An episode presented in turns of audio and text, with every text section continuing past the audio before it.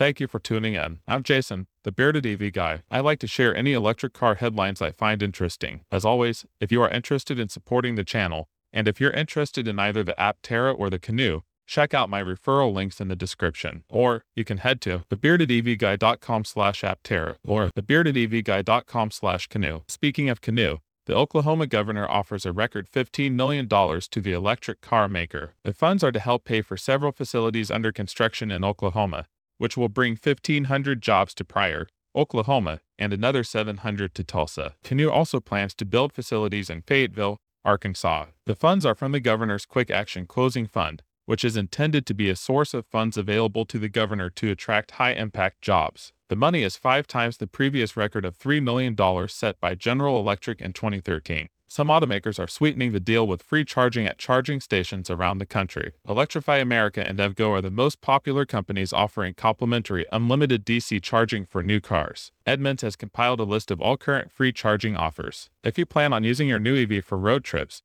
you may want to take a look at this list while deciding on which EV to buy. At first glance, it seems the Audi e-tron and the Hyundai Ioniq 5 have the best offers, as both offer three years of free DC fast charging on Electrify America. The Mercedes EQS is being recalled once again in the US as a result of an issue with an improperly secured ground connection on the electric auxiliary heater in the engine compartment. The National Highway Traffic Safety Administration noted incorrectly bolted ground connections could result in increased electrical resistance, and this, combined with high electrical currents, increases the risk of a fire. The fix is relatively easy as dealership technicians will check the connection and tighten them if necessary. Owner notifications are expected to be mailed on April 29th.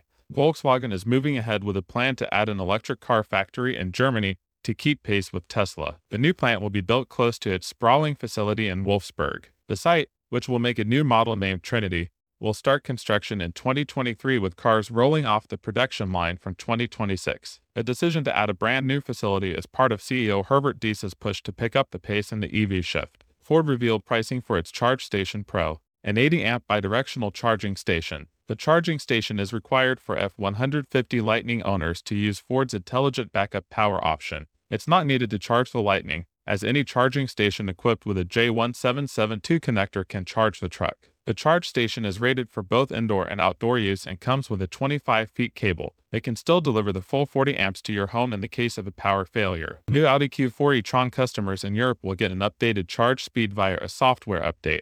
The update improves thermal battery management to allow faster charging without overheating the battery. The update is only for the European market and won't come to North American cars yet. US customers will stay at 125 kilowatts for now, but hopefully they can send that upgrade our way soon. Production of the 2023 Cadillac Lyriq is scheduled to start on March 21, 2022. Production will take place at the GM Spring Hill plant in Tennessee. The first model produced will be the Cadillac Lyriq Debut Edition. The Cadillac Lyriq will feature GM's Ultium of technology, including the Ultium battery and Ultium drive motor tech. That's all for today. It's exciting to be a part of this up and coming industry. Thank you for listening, and as always, if you are interested in supporting the channel, and if you're interested in either the Aptera or the Canoo, check out my referral links in the description. Or you can head to thebeardedevguy.com slash aptera or thebeardedevguy.com slash Canoo. Thanks again, and happy driving.